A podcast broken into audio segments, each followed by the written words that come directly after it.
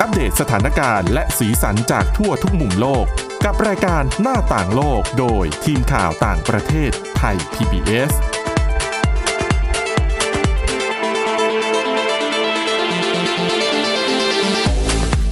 สวัสดีค่ะ ต้อนรับเข้าสู่รายการหน้าต่างโลกนะคะ มาอัปเดตสถานการณ์แล้วก็สีสันจากทั่วทุกมุมโลกกับทีมข่าวต่างประเทศไทย PBS ค่ะ วันนี้อยู่กับคุณวินิษฐาจิตกรีนะคะ แล้วก็ดิฉันทิพย์ตะวันเทระในยพงค์ค่ะ สวัสดีค่ะ ค่ะ สวัสดีค่ะ วันนี้นะคะ ยังคงมีเรื่องราวที่น่าสนใจเกี่ยวกับวัคซีนโควิด -19 มาฝากกันด้วย เพราะว่ามีข่าวใหญ่เกิดขึ้นทั้งในสหรัฐอเมริการวมไปถึงในอิสราเอล ค่ะ เออแต่ว่าเรื่องแรกวันนี้นะคะ ที่เราจะนำมาเล่าให้คุณผู้ฟังฟังกันเนี่ย จะเป็นเรื่องใกล้บ้านเราสักหน่อยอยู่ในอาเซียนนี่แหละก็คือประเทศฟิลิปปินส์นะคะ อื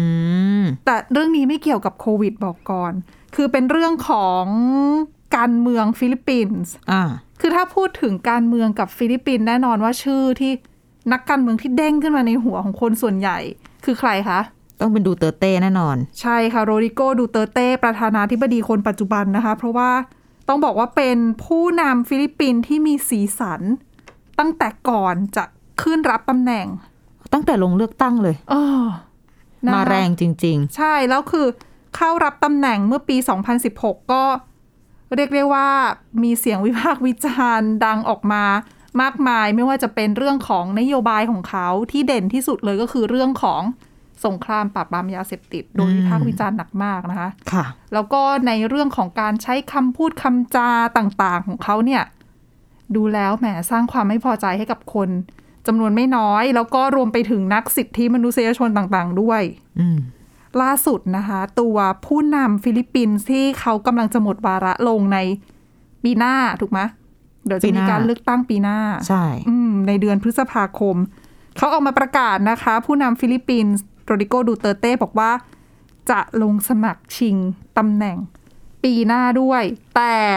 สมัครตำแหน่งประธานาธิบดีไม่ได้แล้วนะ เพราะว่าตามรัฐธรรมนูญของฟิลิปปินส์เนี่ยเขากำหนดให้ลงสมัครแล้วก็ถ้าได้รับเลือกนะ ได้อยู่อยู่ได้สมัยเดียว ก็คือ หปี คนหนึ่งอ่ะ คนคนหนึ่งเกิดมาเป็นประธานาธิบดีได้ครั้งเดียว อืม อืม อย่างสหรัฐอเมริกาเนี่ยได้สองสมัย ค่ะ สมัยละ 4 ปี 2 สมัยก็เป็น 8 ปี แล้วก็ลงต่อไม่ได้ถูกไหม ใช่ แต่ว่าฟิลิปปินส์เนี่ยได้สมัยเดียว แต่สว่ามั ห ย ก หนึ่งหก ปี อ่า เขาเข็ดมาจากในอดีตเยอะไง กลัว อ๋อ การสืบทอดอำนาจ ค่ะ เขาก็เลยต้องมีการออกแบบเรื่องของการเมือง ระบบการเมืองต่างๆ เนี่ยเป็นแบบนี้ ดังนั้นโรดิโกดูเตอร์เต้อยู่ในตำแหน่งมาแล้ว ใกล้จะครบวาระและ ดังนั้นลงสมัครอยากสมัครสมัยสองทำได้ไหมไม่ได้ อืม ดังนั้นเขาก็เลยหาตัวเลือกใหม่นะคะหาทางออกให้ตัวเอง โดยการประกาศว่าจะลงสมัครชิงตำแหน่งรองประธานาธิบดี อืม ของฟิลิปปินส์ต้องบอกก่อนว่าอ่ะถ้าไปมองสหรัฐอเมริกาเราจะรู้ว่าประธานาธิบดีกับรองประธานาธิบดีที่ลงสมัครชิงอะนะคะเขาต้องมาเป็นคู่เป็น running mate ถูกไหม ถูกต้อง ฟิลิปปินส์ไม่ใช่อย่างนั้นนะคะฟิลิปปินส์ต้องลงสมัครแล้วก็ คือ ลง เลื เลื อก อกตั้งแยกกันถูกไหม คือตอนหาเสียงก็มีจับคู่ได้เหมือนกันนะ อืม แต่ว่าตอนกากาบัตรอ่ะ แยกกันเลยใช่ไหม แยกกัน เขาบังคับแม้ว่าประธานาธิบดี คนที่ลงสมัครประธานาธิบดีกับรองประธานาธิบดี ที่มาจับคู่กันต้องพักเดียวกัน ดิฉันไม่แน่ใจแต่ดิฉันเข้าใจว่าคนทุกคนที่ไปลงคะแนนเสียงเลือกตั้งอะ ค่ะ ไม่ได้บังคับว่าต้องเลือกเป็นพรรคเดียวกัน ต้องบอกคุณผู้ฟังก่อนว่า อย่างการเลือกตั้งที่ฟิลิปปินส์จัดขึ้นครั้งหนึ่งอ่ะมันเป็นการเลือกตั้งที่ไล่ตั้งแต่ ประธานาธิบดี อืม รองประธานาธิบดี วุฒิสมาชิก ทั้งหมดเลยเหรอ ผู้ผู้ปกครองส่ คื ว อน ท้อ ทั้ง ง ระ ถิ่น ดับชาติระดับท้องถิ่นไล่ลงมาหมดเลย ที่ที่ฉันเคยเห็นน่ะ เมื่ออ ม ห้าปีที่แล้วอ่ะ บัตรเลือกตั้งใบใหญ่มาก ขนาดใหญ่ขนาดไหนคะ ใบ A4 ใหญ่เหมือนกระดาษโลเนียวที่เราสอบตอนเด็กๆอ่ะ โอ้ใหญ่กว่า A4 สิ พูดแบบนี้ อย่าง น้องๆที่อายุน้อย นึก ก ไม่ ว่า ออก และฟังอยู่จะนึกไม่ ดิ ออ ฉัน ก ยังเกือบไม่ทันเลย แต่ผู้หลักผู้ใหญ่ที่รุ่นราวคราวเดียวกันหรือโตกว่า อ่า บอกกระดาษโรเนียวจะนึกออกว่าไม่ใช่ A4 เรียบ ค่ะ ๆมันจะเป็นกระดาษที่แบบหยาบๆแล้วมันจะใหญ่กว่า เป็นเมื A4 อนเนื้อไม่เรียบอะเนื้อเป็นตะปุ่มตะป่ำใช่ไหมคะ ดิฉันว่ามันกว้างมันกว้างเท่ากับ A4 แต่มันยาวกว่า ภาพที่ดิฉันเห็นน่ะก็ต้องบอกคุณผู้ฟังก่อนว่าไม่ได้เข้าไปใกล้ขนาดนั้น เพราะว่าเขาไม่ได้ให้เข้า ค่ะ แต่มันใบใหญ่มาก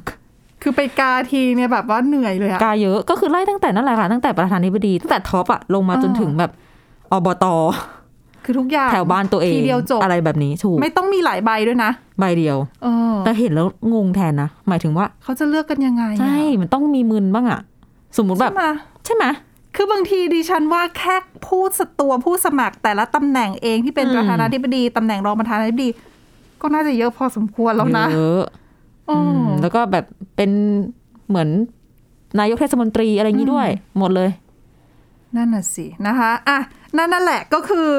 เป็นเรื่องของการเลือกตั้งที่ตัวผู้นำคนปัจจุบันประกาศว่า จะลงสมัครตำแหน่งรองประธานาธิบดีปีหน้า ซึ่งการเลือกตั้งเนี่ยในฟิลิปปินส์เขาจะจัดขึ้นในเดือนพฤษภาคมนี้อะนะคะ เอ้ยขออภัยพฤษภาคมปีหน้า ค่ะ และนักวิเคราะห์หลาย ๆ คนก็ออกมาวิพากษ์วิจารณ์แหละว่า อุ้ย ไม่มีใครเคยทำแบบนี้มาก่อนนะ ในอดีตสำหรับฟิลิปปินส์ที่ตัวประธานาธิบดีที่ยังอยู่ในตำแหน่งนะ ประกาศแล้วอะว่าตัวเองเนี่ย ครั้งหน้าสมัยหน้าเดี๋ยวจะลง เขา ชิง ไม่ เก้า เหมือน อี้ ใค ร ร อง จ นะ ริง ๆ อ่ะ อืม เป็นคนที่แบบมีเอกลักษณ์มาก หลายคนก็สงสัยว่าอ่ะเขาจะลงต่อไปเพื่ออะไร คือสมัย อ่า ต่อไปเนี่ยจะลงตำแหน่งรองประธานาธิบดีทำไมนะคะ ๆ ค่ะ ซึ่งดูเตอร์เต้เนี่ยเขาออกมาประกาศว่าสาเหตุที่ทำให้เขาตัดสินใจว่า จะลงสมัครชิงตำแหน่งเก้าอี้รองประธานาธิบดีเนี่ย เป็นเพราะว่าเขาเนี่ยอยากจะสารต่อนโยบายของเขาในประเด็นเรื่องของสงคราม ปราบปรามยาเสพติด อืม รวมไปทั้งการปราบปรามกลุ่มติดอาวุธอีกด้วย ค่ะ แต่นะคะ นักวิเคราะห์บางคนรวมไปถึงนักวิจารณ์บางคนก็บอกว่า จริง ๆ หรอ นั่นคือเหตุผลจริงหรอที่ ที่ดูเตอร์เต้เออกมาอ้างน่ะ จริง ๆ แล้วเนี่ยสาเหตุที่ทำให้เขาอยากจะลงชิงตำแหน่งอีกครั้งหนึ่งเนี่ย เป็นเพราะว่ากลัวการลงโทษหรือเปล่า กลัวสิ่งที่ทำไว้ จะย้อน ใช่อะ กลับมา ตลอด 5 ปีจนเกือบจะ 6 ปีแล้วเนี่ยที่ผ่านมาเนี่ยเขาถูกวิพากษ์วิจารณ์อย่างหนักในเรื่องของการละเมิดสิทธิมนุษยชนนะคะรวมไปถึงเรื่องของนโยบายปราบปรามยาเสพติด ถึงขนาดที่อายการศาลอาญาระหว่างประเทศหรือว่า ICC เนี่ยเตรียมหาข้อมูลหาช่องทางเพื่อเปิดการสอบสวนนะในกรณีนี้ ซึ่งเอาจริง ๆ อ่ะดิฉันว่าในประเทศเองอ่ะ ก็ต้องมีคนที่ไม่พอใจเขาประมาณหนึ่ง ใช่ โดยเฉพาะ อ่ะพ่อค้ายาเสพติด อืม ราชายาเสพติด ที่เขาไปปราบแสบๆทั้งหลาย ก็ต้องมีแค้ อั น นนั้ มี นก็ เครื่อง เรื่อง กัน หนึ่ง บ้าง หรือว่าการที่เขาใช้อำนาจเกินไปหรือเปล่า หลายหลายอย่างอยู่ อืมดังนั้นเนี่ยบางคนเขาก็เลยบอกว่าสาเหตุที่ดูเตอร์เต้อยากจะอยู่ในเก้าอี้ทางการเมืองต่อเนี่ย เป็นเพราะว่ากลัวว่าจะต้องถูกดำเนินคดีทางกฎหมายหรือเปล่า ค่ะ กลัวโดนเช็คบินหรือเปล่า แต่ว่าวิธีที่จะอยู่ต่อนี่ก็แหม คิดได้เหมือนกันนะ ใช่แต่คืออันเนี้ยก็เป็นข้อถกเถียงเหมือนกัน เพราะว่าก่อนหน้าเนี้ยตัว Supreme Court หรือว่าศาลสูงสุดของฟิลิปปินส์เนี่ยเขาออกมาประกาศนะ ว่าสำหรับผู้นำประเทศเนี่ยประธานาธิบดีเนี่ยแน่นอนว่าได้รับความคุ้มกันทางกฎหมาย ค่ะ ไม่ถูกจับกุมคุมขังดำเนินคดี อืม แต่ว่าไม่เคยมีการประกาศหรือว่าไม่เคยมีการตัดสินมาก่อนว่าตัวรองประธานาธิบดี ก็จะได้รับการยกเว้นด้วยนะ อืม ดังนั้นเนี่ยก็ยังถกเถียงกันอยู่ว่าอ้าวแล้วถ้าสมมติว่าดูเตอร์เต้สมัคร แล้วได้ตำแหน่งรองประธานาธิบดี อืม จะได้รับการยกเว้นด้วยหรือเปล่า จะได้รับการคุ้มกันด้วยจริงหรือเปล่า ก็ยังต้องถกเถียงกันอยู่สองคือบางคนบอกว่าเขาอาจใช้ตัวเลือกนี้คือเขาบอกว่าดูเตอร์เต้เนี่ยอาจจะไปจับคู่กับ ผู้ช่วยของตัวเองที่ปรึกษาของตัวเอง ใน อืม การที่ให้ที่ปรึกษาเนี่ยมาเป็น ตำแหน่งประธานาธิบดีแล้วตัวเขาเนี่ยก็คู่กันก็คือลงสมัครรองประธานาธิบดี ค่ะ ส่วนอีกทีมหนึ่งเนี่ยให้ลูกสาวซาร่าดูเตอร์เต้ อืม อยู่คนละพักกับดูเตอร์เต้นะคะ คือลูกกับพ่อนี่อยู่คนละพัก ค่ะ ให้ลูกสาวเนี่ยไปจับคู่กับคนอื่น แล้วก็ลงชิงเก้าอี้ ให้ลูกสาวชิงตำแหน่งประธานาธิบดี อืม ถ้าลูกสาวชนะ หรือดูเตอร์เต้ชนะในฐานะรองประธานาธิบดี ก็วินวินทั้งนั้น อืม เพราะว่าอ่ะลูกสาวเป็นประธานาธิบดีก็ไม่ดำเนินคดีพ่อ อืม ตัวเองเป็นรองประธานาธิบดีก็ได้การคุ้มกัน ถูก เออดังนั้นเนี่ยหลายคนก็เลยบอก เอ๊ะ นี่เป็นอีกหนึ่งวิธีหรือเปล่าที่เขาหาทางที่จะเลี่ยง ที่จะต้องมารับผลที่ตัวเองดำเนินนโยบายไปในระหว่างที่อยู่ในเก้าอี้ผู้นำประเทศอะนะคะ แล้วถ้าเกิดว่าตัวคนสนิทมือขวาของเขาที่ อืม ลงชื่อคริสโตเฟอร์บองโกมั้ง ใช่อ่ะเออคริสโตเฟอร์ลอเรนซ์บองโก ใช่ เป็นสมาชิก วุฒิสมาชิก วุฒิสเออใช่วุฒิสมาชิกค่ะตอนนี้ ซึ่งเป็นมือขวามาแบบเป็นสิบสิบปี อืม ม แล้วก็มีบางสำนักข่าวบอกว่า สมมุติว่าบองโกเนี่ยได้เป็นประธานาธิบดีใช่ไหม อืม แล้วดูเตอร์เต้เป็นรองประธานาธิบดี ค่ะ บองโกอาจจะแบบชิงลาออก แล้วดูเตอร์เต้ก็เหมือนจะขึ้นมาเป็นอัตโน ติ มัติไง เพราะว่าตามรัฐธรรมนูญของของฟิลิปปินส์เองเนี่ยตัวประธานาธิบดีถ้าเสียชีวิตลาออกหรือว่า อืม ปฏิบัติหน้าที่ไม่ได้เนี่ยเอา ค่ะ ตัวรองก็จะขึ้นมาครอง นั่นแหละ เป็นเบอร์หนึ่งแทน ก็จะคล้ายๆกับสหรัฐ แหม เนอะ แต่ว่านะคะ คือถ้าเขาได้เป็นประธานาธิบดีแล้วเขาจะยอมขนาดที่ว่าถอยให้กับ ดูเตอร์เต้จริงเหรอ เขาไม่จำเป็นต้องลาออกเพื่อให้ดูเตอร์เต้ได้กลุ่มบางเหียน เขาอยู่ ใช่ ในตำแหน่งเป็นหุ่นเชิดก็ได้ อืมมันมีได้หลายหลายวิธี คือเลยมีการคาดการณ์ออกมากันเยอะมาก แล้วแหมกลายเป็นแบบ อืม จะบอกว่าเป็นสีสันก็อาจจะไม่แปลกนักนะ อืม เป็นสิ่งที่ก็เรียกความสนใจได้พอสมควร ใช่ก็หลายสื่อนะคะ หยิบยกเรื่องนี้มาพูดคุยกัน แล้วก็แต่ทั้งนี้ทั้งนั้น ก็ยังไม่รู้ว่าสรุปแล้วเนี่ย ใครจะจับคู่กับใคร เพราะว่าบางคนบางสื่อเนี่ยเขาเสนอว่า เอ๊ะเป็นไปได้ไหมที่ซาร่าดูเตอร์เต้เนี่ย จะลงชิงเก้าอี้ผู้นำฟิลิปปินส์แล้วไปจับคู่กับ เอ่อสวคนเมื่อสักครู่บองโก อืม ให้เป็นรองประธานาธิบดี ชิงเก้าอี้รองประธานาธิบดีหรือเปล่า อ่า ก็ไม่แน่ เออ ก็ไม่แน่อะถ้าอยากรู้ว่าใครจะจับคู่กับใครสู้กับใครบ้างเนี่ย ต้องไปรอติดตามกัน ว่าเขาเขาจะลงทะเบียนสมัครตัวชิงเก้าอี้ผู้นำกับรองประธานาธิบดีเนี่ย ในวันที่ 8 ตุลาคมนี้ ไม่แน่เดือนหน้าทางพัก PDP ระบัน ชั อา ด จ เจน จะออกมาบอก ใช่ไหม แล้ว ก็อาจจะเป็น เดือนหน้า ไ มีประชุมสภาใช่ไหม อืม เปิดประชุม เปิดสมัยประชุม อาจจะมีการบอกตอนนั้น เขา ก็เป็น คาด ไปได้ กันว่าอย่างนั้น อืมก็เป็นไปได้หรือไม่ก็รอติดตามนะคะ8ตุลาคม ก็น่าจะทราบผลเพราะว่าเป็นช่วงเดทไลน์พอดีสำหรับการยื่นสมัคร ว่าใครอยากจะลงชิงเก้าอี้อะไร ค่ะ เออ ตอนนี้ก็หาลู่ทางกันไปก่อนสำหรับตัวฟิลิปปิเออตัวผู้นำฟิลิปปินส์คนปัจจุบันโรดิโกดูเตอร์เตว่าจะเอายังไงต่อไปในอนาคตนะ อืม เอออ่ะเดี๋ยวเราพักช่วงแรกกันก่อนนะคะ แล้วเดี๋ยวมาต่อในช่วงที่สองเนี่ยมีเรื่องราวของวัคซีนที่จะมาเล่าให้ฟังค่ะ พักกันสักครู่ค่ะ หน้าต่างโลกโดยทีมข่าวต่างประเทศไทย PBS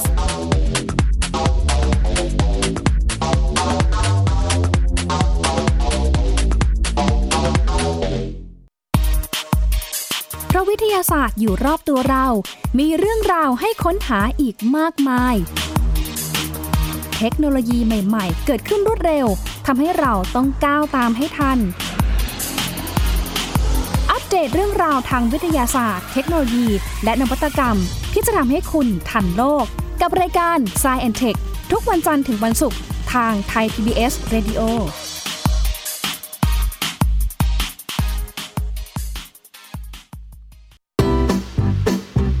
พบหลากหลายเรื่องราวตั้งแต่เรื่องเล็กจนถึงเรื่องใหญ่ กับนายแพทย์บัญชาพงษ์พาณิชย์ ผู้ที่จะพาคุณผู้ฟังเดินทางไปทั่ว ผมเองด้วยประสบการณ์ส่วนตัวเนี่ยผมชอบที่จะเดินทาง เก็บเกี่ยวเพื่อเอามาใช้ในชีวิต ท่องเที่ยวโลกภายนอก เพื่อเรียนรู้โลกด้านในของชีวิต ขณะเดียวกันเที่ยวมันก็ต้องมัน สนุกไปด้วย ผ่อนคลายไปด้วย แต่ได้อะไรกลับมาด้วย เที่ยวมีเรื่องกับหมอบัญชา ทุกวันเสาร์ 15นาฬิกา30นาทีถึง 16นาฬิกาและฟังอีกครั้งวันอาทิตย์ 18นาฬิกา30นาทีถึง 19นาฬิกาทางเว็บไซต์ thaipbspodcast.com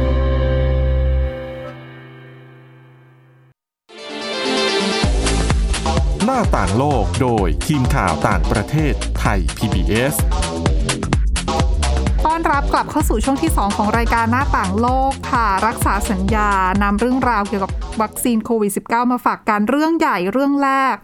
ที่ไม่พูดถึงไม่ได้นะคะ ค่ะ ก็คือเรื่องที่สหรัฐอเมริกาตอนนี้นะคะออกมารับรอง วัคซีนโควิด -19 ของบริษัทไฟเซอร์ และ b i o n t e c h แบบเต็มรูปแบบแล้ว ถูกไหม อืถูกต้อง อืม ซึ่งแน่นอน เป็นข่าวใหญ่ เป็นวัคซีนตัวแรกของโลกเลยก็ว่าได้ อืม ที่พูดได้อย่างเต็มปากเต็มคำนะว่าได้รับการรับรองสำหรับใช้งานอย่างเต็มรูปแบบ แล้ว FDA หรือว่าสำนักงานอาหารและยาสหรัฐเนี่ย ก็อนุมัติให้ใช้ได้ตั้งแต่อายุ 16 ปีขึ้นไปเลยนะ ตอนแรกดิฉันนึกว่าจะ 18 ปี อืม อืมเขาปรับเพดานลงมา ทีนี้แน่นอนความเคลื่อนไหวนี้ก็เป็นก้าวสำคัญแหละในการรับมือโควิด -19 ค่ะ เพราะอะไร สำคัญยังไงเออ อ่ะเพราะว่าในสหรัฐปัญหาที่เจอตอนนี้ไม่ใช่ไม่มีวัคซีน ไม่ใช่วัคซีนไม่ดี ค่ะ แต่คนไม่ยอมไปฉีด เพราะว่าคนยังไม่เชื่อมั่นในเรื่องของความปลอดภัยถูกไหม มีหเพลายระว่ ปัจจัยเนาะ เออ เรื่องศาสนาก็มี บางลัทธิไม่ไม่เอาวัคซีน โอเคอันนั้นเข้าใจได้ แต่ก็มีคนกลุ่มหนึ่งเหมือนคุณทิพย์ตะวันบอกก็คือ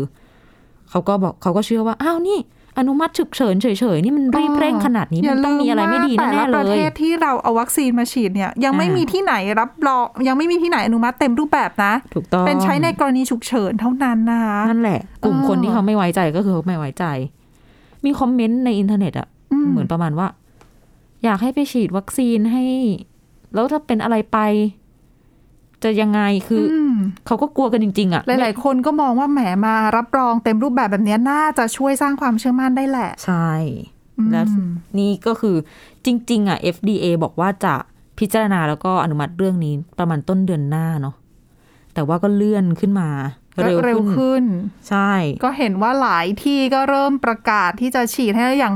กลาโหมก่อนหน้านี้ก็ออกมาประกาศว่าอาจจะฉีดให้กับ ค่ะ ทหารด้วยนะคะ ซึ่งการให้การรับรองสำหรับใช้งานได้อย่างเต็มรูปแบบเนี่ยมันก็จะเปิดทางให้หน่วยงานต่างๆ แบบเนี้ยบังคับได้ คือก่อนหน้านี้ก็มีข่าวมาล่วงล่วงหน้าแล้วว่า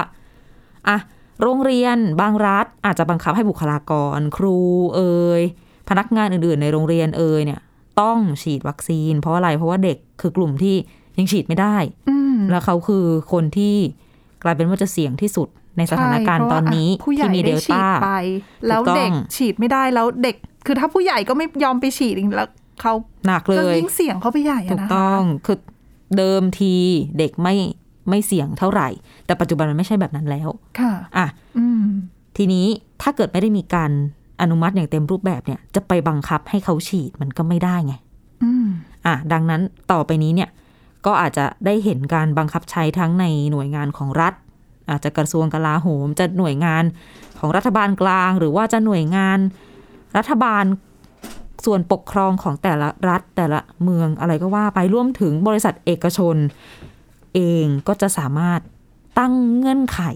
แบบนี้ได้ คืออาจจะไม่ใช่ถึงกับ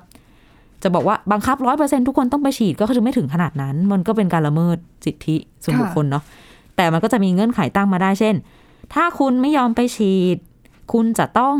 สวอปจมูกทุกสัปดาห์ หรืออะไรอย่างเงี้ย ก็คือต้องหามาตรการอื่น ใช่ ๆมา คือถ้าคุณจะไม่ยอมฉีด คุณก็ต้องยอมที่จะทำบางอย่างเพื่อให้มั่นใจว่าคุณไม่ติดเชื้อจริง อืม อืม นั่นแหละ ซึ่งแค่เรานึกถึงสวอปจมูก ทุกสัปดาห์เนี่ย ดิฉันก็แสบโพรงจมูกไปแล้ว ๆ น้ำตาไหลตลอดเลยนะ น้ำตาไหลทุกครั้ง เออ เชื่อว่าคุณผู้ฟังที่ได้โดนสวอปกันไปบ้างแล้วน่าจะรู้สึกคล้ายๆกัน แล้วก็เออถ้าฉีดวัคซีนได้ ก็ฉีดดีกว่า อืมแล้ว นะ รับรองแบบเต็มรูปแบบแล้วด้วยนะ ก็มั่นใจได้พอสมควรเลยแหละ แต่มันก็ยังมีข้อกังวลไงคะ เรื่อง ค่ะ ของอาการผลข้างเคียงอย่างเรื่องของกล้ามเนื้อหัวใจอัก เนาะ เสบอะไรต่างๆ ยังมีก็คือยังมีอยู่นะคะ ใช่ แต่ใดๆก็คือเรื่องของกล้ามเนื้อหัวใจอักเสบเนี่ยอันนี่เอาข้อมูลเสริมมาฝากแล้วกัน มีผู้เชี่ยวชาญเนี่ยบอกว่า คนส่วนมากที่เกิดอาการเนี้ย หลังจากฉีดวัคซีนไฟเซอร์เข็มที่สองไปประมาณ 7 วันเนี่ย ค่ะ เป็นได้จริง แต่ส่วนมากหายเป็นปกติได้ คือหายเอง รักษาหรือหายเองก็ตามแต่ แค่ หาย บาง ได้ เคสเท่านั้นที่รุนแรง อ่า ไม่ได้ อืม มันคือก็มันก็กลับมาที่ประโยคเดิมว่า ประโยชน์ที่ได้จากวัคซีนมันมีน้ำหนักมากกว่า สิ่งต่างๆ ที่คนกลัวว่าจะเกิดขึ้นนะ อืม แต่ว่าตัวไฟเซอร์เองอะ่ะ ก็ต้องบอกว่าเรื่องประสิทธิภาพก็เป็นเป็นเป็น question mark เป็นคำถามอีกข้อหนึงอีกแหละว่าอ้าวฉีดไปแล้วอยู่ได้กี่เดือน อืม อืมอันเนี้ยมีข้อมูลมาต่อย้ายไปต่อที่อิสราเอลเลยโยงกันไปเลยนะคะ นักวิทยาศาสตร์ที่อิสราเอลเนี่ยเขาเก็บข้อมูลจากการฉีดวัคซีนเข็มสามมาแล้วเนี่ย เริ่มฉีดเริ่มเริ่มฉีดเข็มสามตั้งแต่ปลายเดือนกรกฎาคม ตอนนี้ก็จะครบเดือนละทีนี้ก็เก็บข้อมูลมา ปรากฏว่า จริง ๆ ดูข้อมูลย้อนไปตั้งแต่เริ่มฉีดเข็มแรกกับเข็มสองแหละเขาสรุปออกมาแล้วว่า หลังฉีดเข็มสองประมาณห้าเดือน ภูมิของไฟเซอร์อะจะลดลง อืมห้าเดือนเองเหรอ ห้าเดือนเอง นี่ขนาดไฟเซอร์ เพราะอิสราเอลใช้แต่ไฟเซอร์เนอะ อ่าถูก อ่ะดังนั้นตอนนี้สิ่งที่เกิดขึ้นในอิสราเอลก็คือสัปดาห์เนี้ยเป็นสัปดาห์ที่เขาเริ่มฉีดวัคซีนเข็มที่สามให้คนอายุตั้งแต่ 30 ปีขึ้นไป คื 30 อ เอง ล นะ ดลดอายุลงมาแล้ว ลดมาเรื่ นะ อย คื ๆลด ก่อน ทุก หน้า สัปดา เนี้ย ห์เลยจ้ะ รอบแรกเนี่ยที่ อ่า ฉีดเข็มสามให้เนี่ยก็จะเป็นกลุ่มคนที่มีภูมิคุ้มกันบกพร่อง อ่ะ แล้วก็ขยายมาเป็นกลุ่มผู้สูงอายุ ใช่ อันี้ลดลงมาเหลื ล อ ดลสามงาม สิบ เรื่อยๆ ปีแล้วนะ ไทม์ไลน์จะประมาณนี้ประมาณแบบช่วงเดือนกันยา อ่า ช่วงขออภัยช่วงเดือนกรกฎาคม ประมาณต้นๆหรือกลางๆเดือนอ่ะอันนั้นเริ่มสำหรับคนปลูกถ่ายหัวใจอะไรอย่างนี้ใช่ไหม ค่ะ พอมาปลายเดือน เริ่มเป็นวงกว้างมากขึ้นก็คือ ใครอายุ 60 ปีขึ้นไป แล้วฉีดวัคซีนมาแล้ว ครบ 5 เดือน ครบ 6 เดือนอะมาฉีดเข็ม 3 ได้เลย แล้วพอเข้าสู่เดือนเนี้ยสิงหาคม ต้นเดือนที่ผ่านมาก็ลดเพดานลงมาเป็น อืม 50 ปี สัปดาห์ที่แล้วลดลงมาอีกเป็น 40 ปี ซึ่ง สัปดาห์นี้ 30 ปี ซึ่งทรงนี้เนี่ยก็จะดูแล้วเป็นทรงที่สหรัฐอเมริกาจะรับมาใช้ด้วยนะ ใช่ไหม เพราะก็เริ่มฉีดเข็มสามให้กับผู้ที่มีความบกพร่องเรื่องของภูมิ อ่า คุ้มกันไปแล้ว แล้วเดี๋ยวผู้สูงอายุก็ต้องฉีดอีก แต่ว่าที่อิสราเอลอ่ะเขามีข้อมูลที่น่าสนใจก็คือตะเอ่อผู้เชี่ยวชาญด้านระบาดวิทยาเอ่ย อืม ไวรัสวิทยาเอ่ยก็ดูข้อมูลจากกลุ่มคนอายุที่ 60 ปีขึ้นไปอะที่เขาได้ฉีดไปเมื่อเดือนที่แล้วใช่ไหมคะ เป็นเข็มสามนะ แล้วก็ดูอัตราการระบาด ปรากฏว่าเขาบอกว่า ตอนเนี้ยค่า Basic Reproduction Rate ค่าจำภาษาไทยไม่ได้ ค่าการระบาดพื้นฐานคือค่า R อ่า R-naught ค่ะา อ่าค่าอานอสที่เราเห็นกันก็คือหมายความว่า สมมุติว่าอานอสเป็นหนึ่งก็หมายความว่าคนคนหนึ่งสามารถแพร่เชื้อต่อไปให้คนได้อีกหนึ่งคน อืม ถ้าเกิดเป็นหนึ่งมันก็จะระบาดต่อไปเรื่อยๆใช่ไหมถ้าเป็นสองมันจะยิ่งระบาดเร็ว ค่ะ แต่ตอนเนี้ยในกลุ่มคนที่อายุ 60 ปีขึ้นไปที่ฉีดเข็มสามไปแล้ว ปรากฏว่าเขาดูค่าอานอสอ่ะ มันต่ำกว่าหนึ่งแล้ว อืมก็คือหนึ่งคนไม่ไม่จำเป็นว่าต้องแพร่เชื้อให้คนอื่น ใช่ ก็คือเรียกได้ว่าทิศทางของการระบาดอ่ะกำลัง ดี ปัก ขึ้น ปัก อ่า ลงดิน ลดลงคือก ฟ การระ กำลั บาดลดลง ลดลงเรื่อยๆ ค่ะ แล้วก็คือมันก็แปลว่าคุมได้นั่นแหละ ซึ่งอิสราเอลเขาก็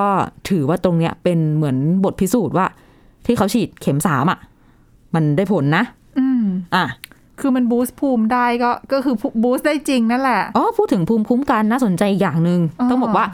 สุดสัปดาห์ที่ผ่านมา พ่อแม่ชาวอิสราเอลต้อง ค่ะ กุลีกุจอ พา ทำไม ลูกๆ ลูกหลานๆอยู่ๆคือรัฐบาลเนี่ยโรงเรียนใกล้จะเปิดใช่ไหม ค่ะ แล้วก็จะให้เด็กกลับไปเรียนที่โรงเรียน อ่า ก็อยู่ๆก็เกิดโครงการขึ้นมา จะตรวจแอนติบอดีให้เด็ก อืม ๆ ให้ทั้งหมดเลย คือยุโรปแล้วก็ประเทศที่เหมือนกับฉีดวัคซีนไปได้ค่อนข้างเยอะแล้วเนี่ย อืม เริ่มมามองในเรื่องการตรวจแอนติบอดีแล้วนะ ใช่ซึ่งมันเวิ คื ร์ก เหมือน นะ ไปอีกขั้นแล้วอะ ถูก อ๋อ เห็นแล้วก็ อืม นั่นแหละ แล้วคือให้เด็กไปตรวจ ให้ถูกต้อง อืม แล้วตรวจให้ตั้งแต่สามขวบอะ โอ้ อายุสามถึงสิบสองปีไปไปตรวจได้หมดเลย พ่อแม่ก็กุลีกุจอพากันไปเลยจ้ะ อืม ซึ่งเขาก็จะได้ดูเก็บข้อมูลไง ก่อนเปิดเรียนใหม่ว่าเด็ก ๆอะพร้อมแค่ไหน อืม อ่า แล้วถ้าเปิดเรียนมา ซึ่งจำป็ะ เขาต้องได้ประเมินต่อได้ไงคะ ว่าความเสี่ยงการระบาดยังไง เรื่องวัคซีนของเด็กๆต้องกี่ขวบกี่เข็ม ซึ่งเรื่องแบบเนี้ยดิฉันว่ามันต้องใช้เวลาในการเก็บข้อมูลอะ ถูกต้อง แล้วก็ต้องใช้เวลาในการใช้ข้อมูลนั้นเพื่อวางแผน อืม การรับมือต่อต่อไป เพราะว่าอย่าอย่าลืมว่าเราต้องอยู่กับโควิด -19 กันต่ออีก อีกนานเลยนะ นานแหละ เออแล้วก่อนหน้านี้เข้าใจว่ามีวัคซีนจะดีขึ้น ก็แหมไม่ได้ดีขึ้นอย่างที่ตั้งเป้าเอาไว้ ก็ดัน นะคะ ไปเจอไวรัสกลายพันธุ์ อ๋อ ซะอย่างนั้น ดังนั้นเนี่ย ดิฉันว่าเรื่องของการวางนโยบายเนี่ย แล้วก็เป็นแผนระยะยาวนี่สำคัญจริง ค่ะ ๆ อืม ถ้าทำได้แบบนี้ ก็น่าจะอยู่กับโควิด -19 ไปได้แบบปลอดภัยขึ้นนะ ใช่ ก็หลาย ๆ ประเทศก็ต้องเริ่มมามองแล้วล่ะว่าแผนการในอนาคตจะยังไงกันต่อไป เพราะว่าหลาย ๆ ประเทศอาสิงคโปร์หรือว่าอังกฤษก็เริ่มมีแผน ค่ะ ออกมาแล้วว่าจะอยู่กับโควิด -19 ต่อไปยังไง อืม เออบ้านเราก็ยังน่ากังวลอยู่นะ เรื่องสถานการณ์ตอนเนี้ย เรื่องของการฉีดวัคซีนอีก ดูทรงแล้วถ้าบอกว่า 5 เดือนแล้วภูมิตกอะ่ะ อืม ต้องฉีดต่ออีกไหม เดี๋ยวนี้ mRNA ด้วยไง เดี๋ยวอันนี้ต้องดูต่ออีกไงว่าฉีดเข็ม 3 แล้วยัง 5 เดือนอยู่ไหม ไม่แต่ว่าบางทีดิฉันก็รู้สึกนะว่าอิสราเอลเนี่ยเขาก็เขาเรียกว่าอะไรอะ ใจ ป้อง ร้อน กัน ไหม ให้ป้องกันแบบเต็มที่มากเกินไป โดยไม่ได้เปรียบเทียบกับในขณะที่หลายประเทศยังไม่ได้รับการฉีดวัค เขา ซีนเล อ่ะ ยไง เป็นผู้บุกเบิกไง อ่า ตั้งแต่แรกมาแล้ว คือจริง ๆ มันอาจจะภูมิตกมานิดนึง แต่ยังป้องกันได้ แต่เขาก็ ไม่มั่นใจร้อย อ่า เปอร์ ถู เซ็น กต้อง ก็เลยอัดบูสต์เข็มสามไปให้ เพื่อให้